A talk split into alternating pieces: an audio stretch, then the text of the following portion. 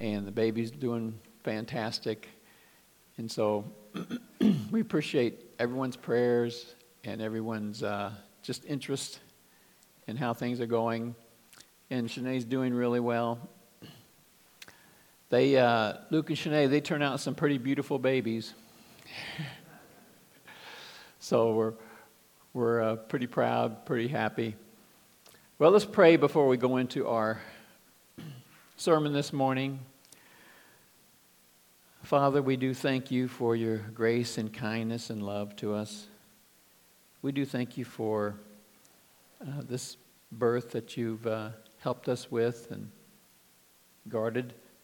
And then, Lord, we do thank you for World Down Syndrome Day and that, um, Lord, we appreciate those that we know who have Down syndrome and appreciate Carmen and our congregation and our family and pray your special blessing upon her today. And then, Lord, that you would help us as we look into your word to have a deep understanding of it so that we can walk by it and that we can uh, just relate with others through it. We pray in Jesus' name. Amen. Know, we've been following Jesus as he moves closer to the cross, and it's according to the Father's timetable. That's what we see throughout the, the passages, is that it's according to God's timetable.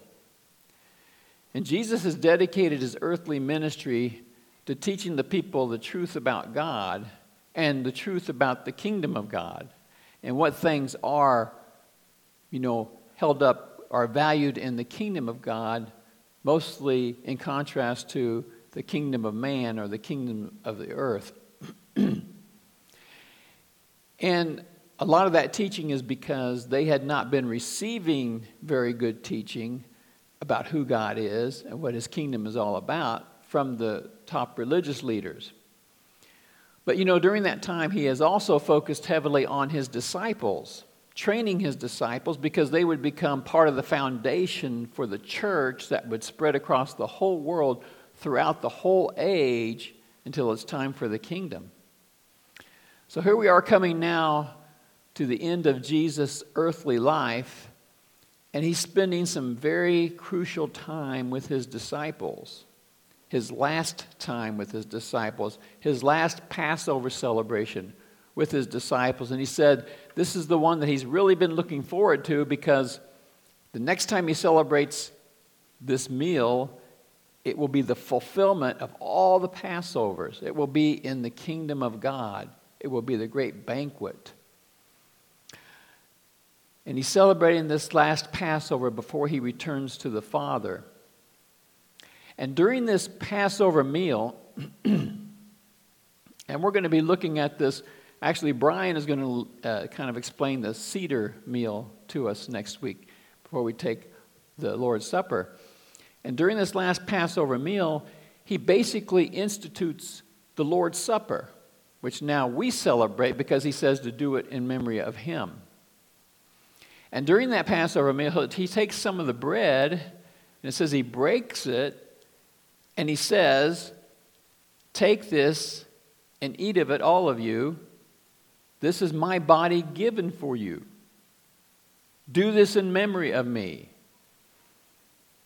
And then he takes the cup. They had four cups that they used.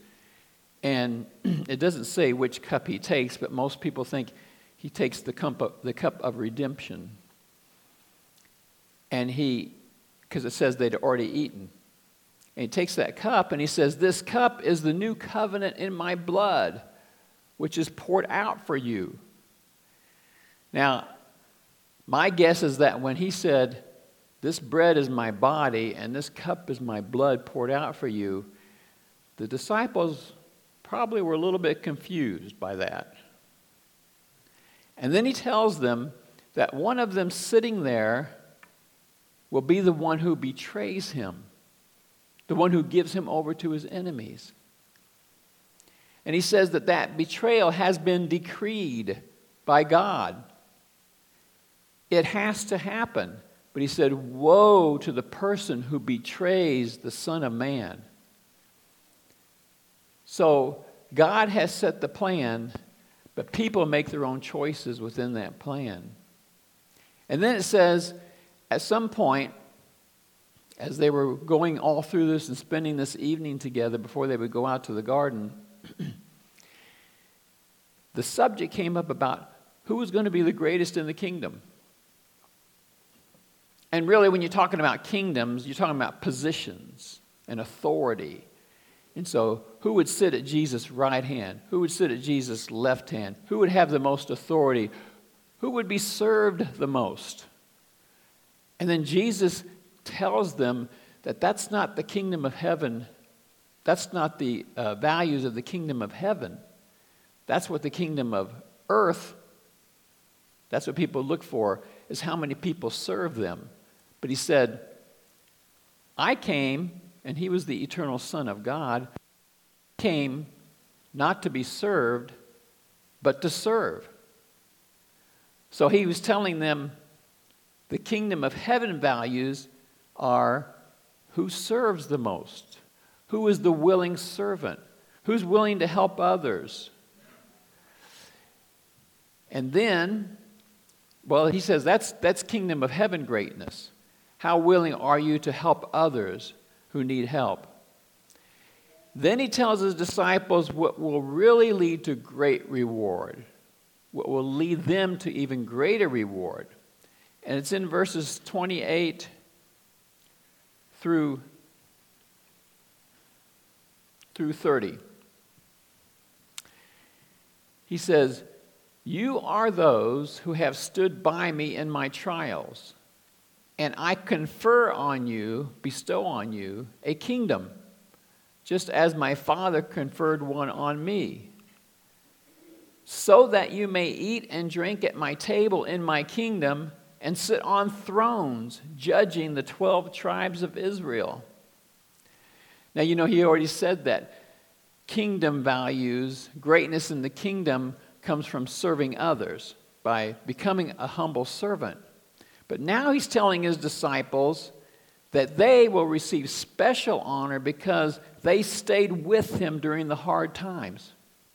Of course, they had hard times coming up you know, in the future. But up until then, they stayed with him during the hard times. They remained faithful during difficult times. You know, as the Jewish leaders were trying to tear him down and turned against him, and they tried to turn others against him, and they repeatedly attacked him and spoke evil of him. They threatened people if they followed him or if they said his name, they would be kicked out of the temple or, or the synagogue, whatever was the case. And so it would have been tempting for the disciples to say, I'm, I'm lining up against my whole culture here by following him. And I'm sure a lot of people outside of the disciples did say that and decided not to follow him because the pressure was probably pretty great. Jesus is saying, You stayed with me, and now you will receive great rewards. And he's talking about eating at the king's table, sitting on thrones, judging the 12 tribes of Israel. And you know, that's pretty hard for us to appreciate, probably, because we're not in a kingdom setting, are we? I mean, we left the kingdom setting as Americans, and we, we established a government where there was absolutely going to be no king. In fact, George Washington was offered, somebody suggested to him, Why don't you just be voted as king? He goes, That's not what we came here for. So we have a hard time understanding kingdoms and authority in kingdoms and privilege in the kingdom. But what we can learn is those who stand with Christ and stay true to him especially in times where it would be so much easier to distance ourselves and win the popularity of the crowd. You know, faithfulness to Christ, especially in times when Christ is attacked and looked down upon, or, or Christ's uh, values are, that brings great reward and honor in the kingdom of God. And you know, when you think about it, rewards in the future in the kingdom of God, in the eternal kingdom where Christ will rule on the new earth, it's going to be so much more fulfilling than any pleasures we get in this life. And that is why Jesus says to store our treasures in heaven. You know, once we take our treasures and we maybe forego something here and put our treasures in heaven, their value skyrockets and they're for eternity. So Jesus is trying to get us to become rich with kingdom treasures. So he tells his disciples that they are, by following him, being true to him, investing in a glorious eternal future by remaining faithful to him. But they're not there yet, are they? There's more to come before the eternal kingdom comes. And in verses 31 through 34, we have that stark realization here. Jesus says, Simon, Simon, Satan has asked to sift all of you as wheat. But I have prayed for you, Simon, that your faith may not fail. And when you have turned back, strengthen your brothers. But he replied, Lord, I am ready to go with you to prison and to death. Jesus answered, I tell you, Peter, before the rooster crows today, you will deny three times that you know me. Satan has asked God permission to put the disciples under very, very severe testing.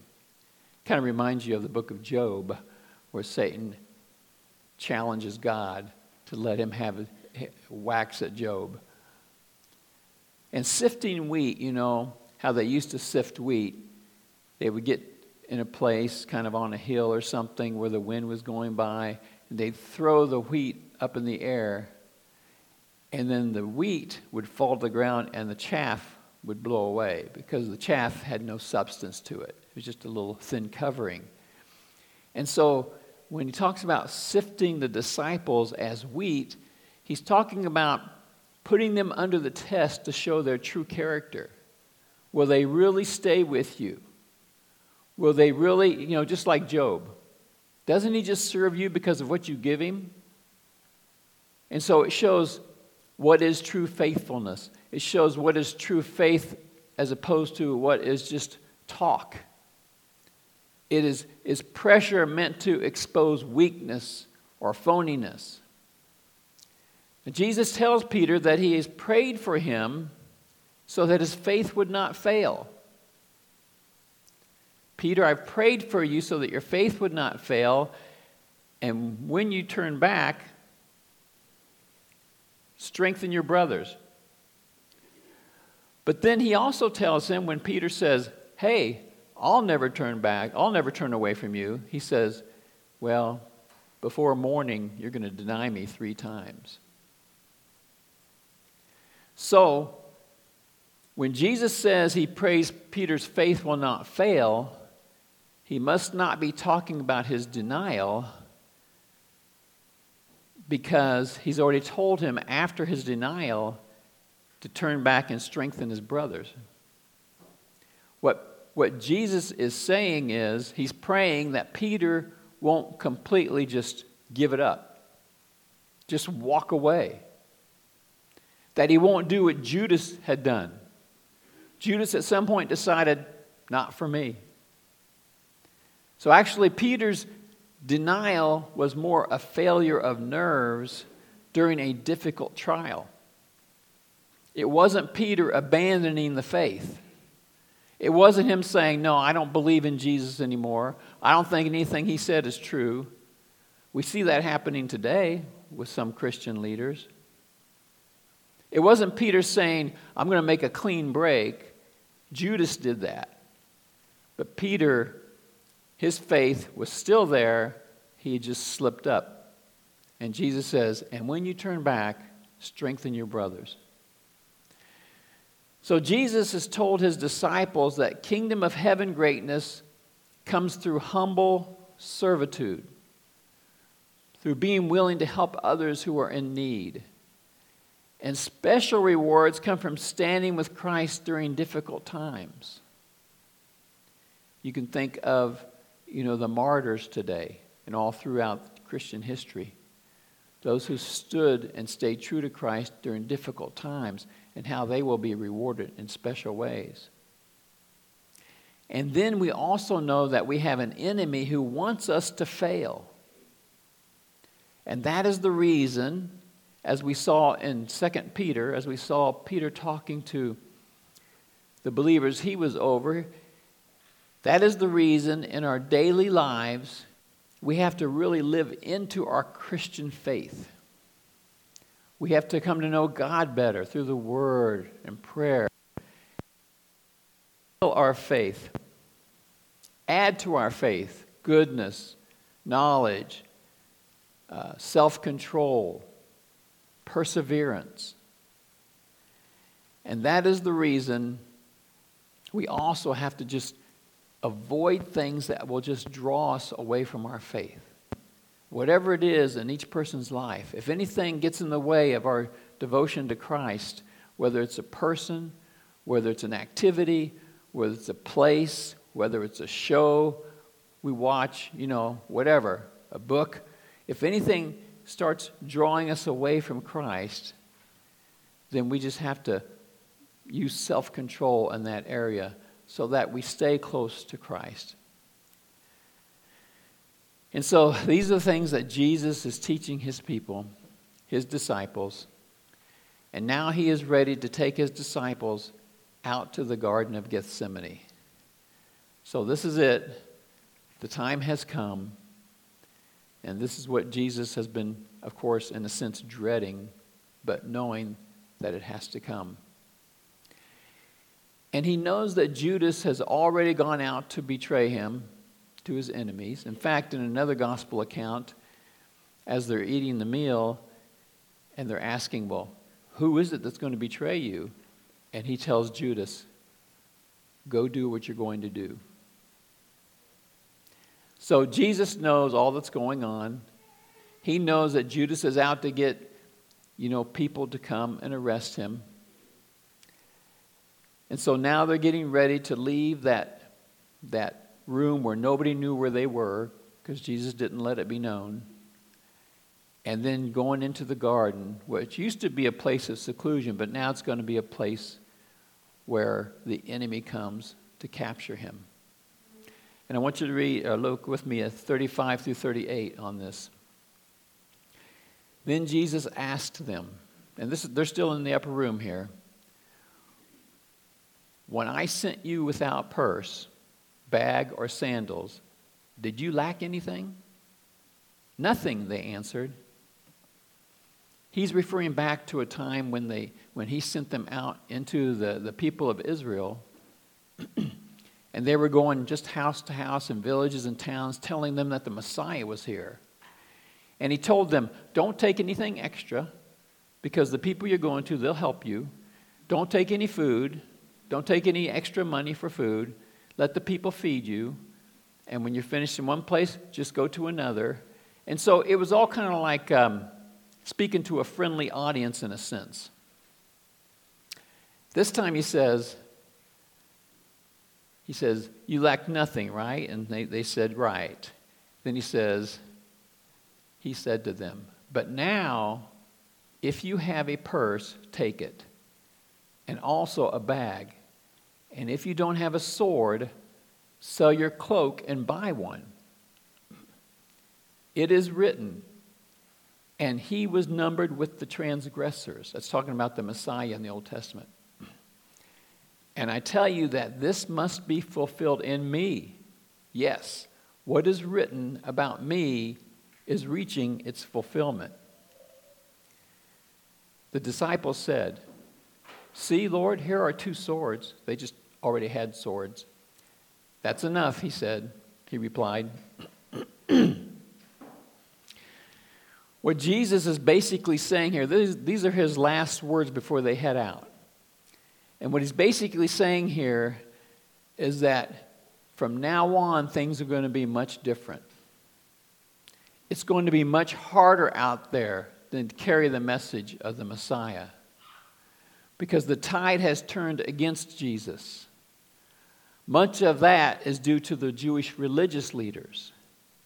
You know, the crowds were flocking to him, but all along the way, the Jewish religious leaders were trying to turn people against him.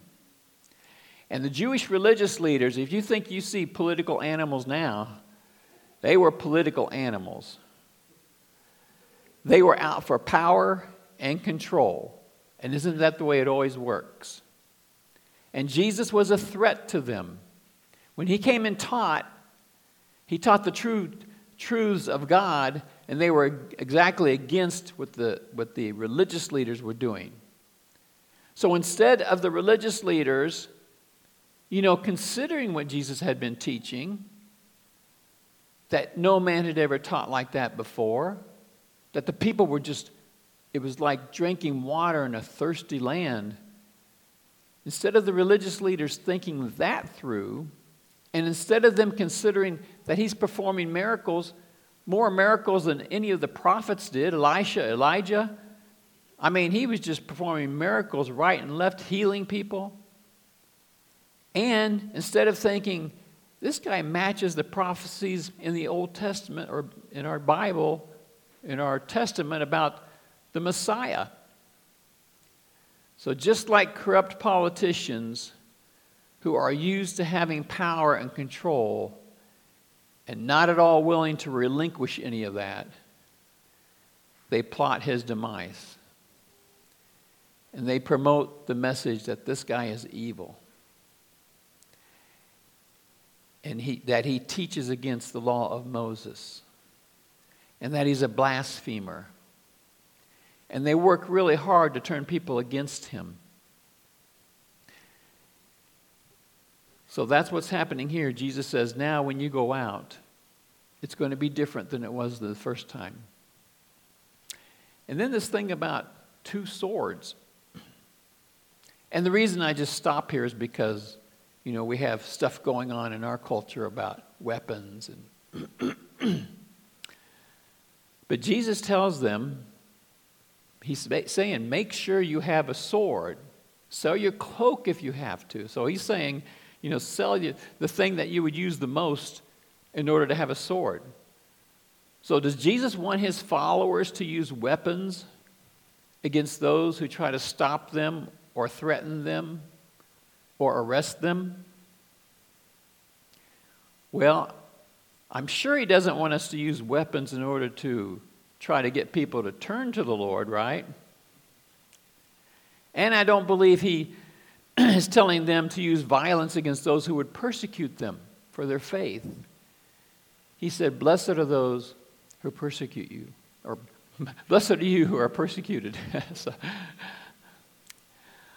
I believe in this instance, the sword is used as a metaphor warning his disciples that they are entering dangerous territory as his followers. And I think swords were just something, see, they had two swords. I think swords were something that they used to protect themselves as they were going on a journey because of robbers, animals, you know, vicious animals that they ran into. So I think what he's saying basically is you better strap on your sword, for you're going to go into a battle zone. I don't believe weapons will be a part of our spreading the gospel. But at the same time, I also don't believe that the Bible prohibits the use of weapons to protect your family or someone's breaking into your home or trying to kidnap your child or hurt your wife or some such threat. I don't believe Jesus is really making any kind of statement as far as, you know, gun control laws or anything like that. I just think people carried swords when they went out to places where they could run into some danger. Anyway, that's just because we're dealing with that in our culture right now. But now they're ready to enter a very, very dangerous place. And not only physically dangerous, but even more so spiritually dangerous. And so follow with me as I read 39 through 46. Jesus went out as usual to the Mount of Olives, and his disciples followed him. On reaching the place, he said to them, Pray that you will not fall into temptation. He withdrew about a stone's throw beyond them, knelt down, and prayed, Father, if you are willing, take this cup from me, yet not my will, but yours be done. An angel from heaven appeared to him and strengthened him. And being in anguish, he prayed more earnestly, and his sweat was like drops of blood falling to the ground. When he rose from prayer and went back to the disciples, he found them asleep, exhausted from sorrow. Why are you sleeping? He asked them. Get up and pray so that you will not fall into temptation. you know, first of all, it talks about Jesus going out to his usual place in the Garden of Gethsemane. now, he knows that Judas has gone out and that Judas knows where they're going after they leave the room. in fact, you know, in another gospel account, I said that he tells Judas, go ahead and do what you're going to do. Now, really, what he could have done, he could have gone to a different place, and Judas would have just been leading people to this empty part of the garden. But Jesus willingly, knowingly went out to the very place where he knew he would be captured, arrested, and led into his beatings and death. So he was really going there, offering his body willingly to be the living sacrifice for the sins of the world. And this would be mankind's only hope only hope of spending eternity with God. Now, you know, I've heard people outside the church, when they kind of look at this, this whole scenario of Jesus and his time on earth, and they'll say something like, you know, Jesus was this unfortunate victim of just horrible circumstances. You know, he lived doing good for others, but just happened to get on the wrong side of the powerful crowd the powerful people. But that doesn't even come close to the truth, does it? I mean, we see all through this how God is orchestrating everything. And it's moving toward this most amazing uh, event that the Son of God would die for the sins of the world. And Jesus knowingly and willingly hands himself over to evil men so that we could be forgiven. And you know, he knew it was going to be just horrible, horrible suffering, didn't he? I mean, he was, in the, he was praying and he was suffering intense agony during his prayer, knowing that this intense, immense physical pain was coming. But probably even worse, knowing that this sinless Son of God, eternal Son of God, would actually become sin for us. And that his father, who, you know, they had this total love relationship between them, that his father would unleash his full wrath on Jesus Christ to pay for all the sins throughout human history. And for anyone that comes to Christ, faith in him their sins are forgiven. And so Jesus is facing this. Jesus, who was forever, eternally obedient and loving to his Father and holy, he was now ready to receive his Father's wrath, the full wrath of God unleashed on Jesus Christ. And if you think about it, if you think about what happened as he was being led to the cross. I mean, before that, the trials he went through, the beatings he took. I don't, know that any other person has ever suffered that much. But it was for the, the sins of all mankind. And then there's this aspect of prayer there in the garden. you know, in this account, two times he tells his disciples to pray so you don't fall into temptation. But they keep falling asleep, don't they? And so I'm not condemning them in a, so much, but in his greatest hour of need, his closest friends just scatter out of fear and they leave him to face the mob. Now, would they have been able to stay if they had stayed awake and had been able to pray all that time like Jesus did? I don't know. But I know that he greatly desired that they do stay awake and pray in order not to fall into temptation. Now, this tells me that when we face temptation, we should pray first and foremost. Now, I'm guessing that some of you already have that practice down. You face pressure and you pray. But you know, I'm not certain that I always think of prayer in times of temptation. You know, when you're ready to fly off the handle, do you think of prayer? Maybe it's the Christian way of counting to 10, you know. But you know, the thing is, when Jesus prayed, of course, he was under such intense suffering and anxiety, you know, sweating like drops of blood. But when he prayed, he did receive special help from God. It says that God sent an angel to strengthen him. Now, I'm not saying that's always going to happen, but I think the principle is there. If we pray in times of pressure, if we pray in times of temptation, instead of just trying to be, you know, white knuckle it, we can take this cue from Jesus and, and maybe we can even make it an automatic response if we get used to it. Praying in times of temptation and receiving God's help through the Spirit or whatever. So, when tempted, pray.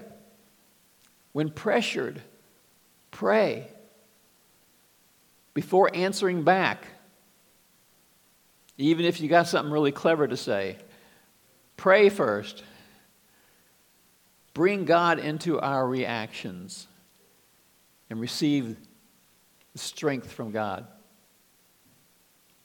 Now, I want, want to finish this morning with the arrival of the mob. Mob. Mob. 47 through 53. It says, While he was still speaking, a crowd came up, and the man who, who was called Judas, one of the twelve, was leading them. He approached Jesus to kiss him. But Jesus asked him, Judas, are you betraying the Son of Man with a kiss? When Jesus' followers saw what was going to happen, they said, Lord, should we strike with our swords? And one of them struck the servant of the high priest, cutting off his right ear. You notice, uh, we know from another gospel account that's Peter, right? Whereas the others asked, he just did it, right? But Jesus answered, No more of this. And he touched the man's ear and healed him. In another account, at this point, Jesus says, Don't you know I could bring 12 legions of angels down here to stop this? But how would we fulfill the scriptures? So he's always into f- fulfilling the scriptures. Then Jesus said to the chief priests, the officers of the temple guard, and the elders who had come for him, Am I leading a rebellion that you have come with swords and clubs? Every day I was with you in the temple courts, and you did not lay a hand on me. But this is your hour when darkness reigns. so here comes Judas leading a mob with clubs and swords. And you know, it must have been a sizable mob because it had three different groups of people, three different groups of Jewish leaders in it. It had the elders, chief priests, and temple guards.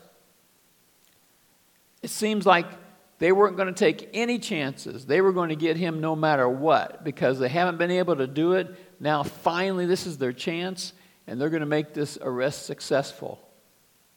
And then Judas uses a friendship greeting to make sure the mob knows which one to grab. And everything about Judas and what he's doing, all of his actions, were really so despicable, so disgusting, and so traitorous, which I'm sure made it that much more painful for Jesus to endure. You know, to give over so much to this one person as one of the twelve, and then for him to act so despicable. But then Jesus, what he says to the Jewish leaders here is very important. he says, You're coming at me as if I was this violent criminal. You're acting as if I'm leading a rebellion. You have all these weapons, all these people, all, uh, everything you're, ga- you're gaining against me. What for? I taught in the temple every day, speaking freely. You heard everything I was saying. If I said anything against God, against the scriptures, against the, the Jewish state, he said, You could have arrested me then.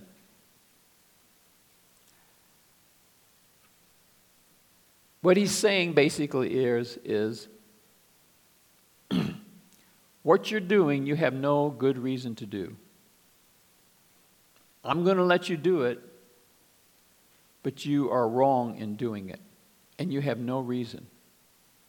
You have nothing to charge me with. So everything you're doing, you're doing against the will of God. He's proving his innocence and at the same time proving their corruption. But here's the true reason behind their actions. the last sentence. But this is your hour when darkness reigns.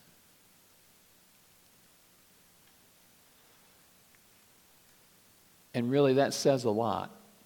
Because again, all through the passage, all through the Bible, you know, we have God who is coordinating everything.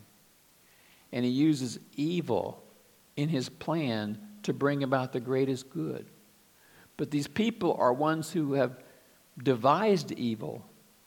God didn't put evil in them. They decided to go down that pathway. They had every chance to go down the other pathway that others did. But they chose the evil pathway. And he says, in God's timetable, this is the hour of darkness. The time that darkness reigns. This is your hour. So he was really condemning them as they were moving forward. So we have Jesus facing this excruciating trial, willing to go undergo the unimaginable so that we could receive forgiveness for our sins. Through his unjust and totally undeserved punishment. I mean, just think of that. The pure, sinless, eternal Son of God, always obedient to the Father, always with pure love, and he gets punished for all of our sins. And just think of how easy it is for us to get so upset when we face the slightest injustice. I think this truly reveals the depth of God's love for humanity. I mean, He just loves us so much. And you know, of course, Christ also, who was willing to come down. And when Christ is seated on his throne in the kingdom, I think we'll understand this so much better, so much more, so much deeper. And really, there will be no amount of honor and praise and glory that we could give Christ that would just, that would just match what he's done. I mean, it will be eternal that we will praise him and glorify him. for what he's done. and in this also, we learn that true kingdom greatness comes from humble servitude. And special kingdom rewards come from faithfulness to God in difficult times. And that prayer is our weapon in the midst of temptation. And really, you know, it's easy to get so caught up in trying to achieve everything in this life, trying to gain all that we can and achieve every goal that we set. And there's nothing wrong with wanting to achieve goals, but it's really easy to lose sight of our eternal future, too. I think, you know, it's, it's so natural and easy for us to get caught up into living by sight and not by faith. I think it takes a lot of spiritual insight and discipline to live by faith. And that's why we just have to be in the scriptures all the time. It just brings us back to what is really true.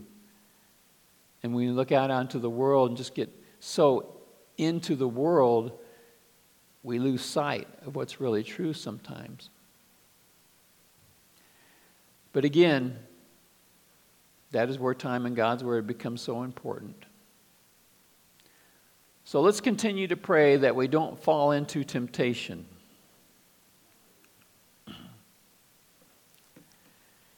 And let's become so heavenly minded that we also become very earthly good. Let's pray.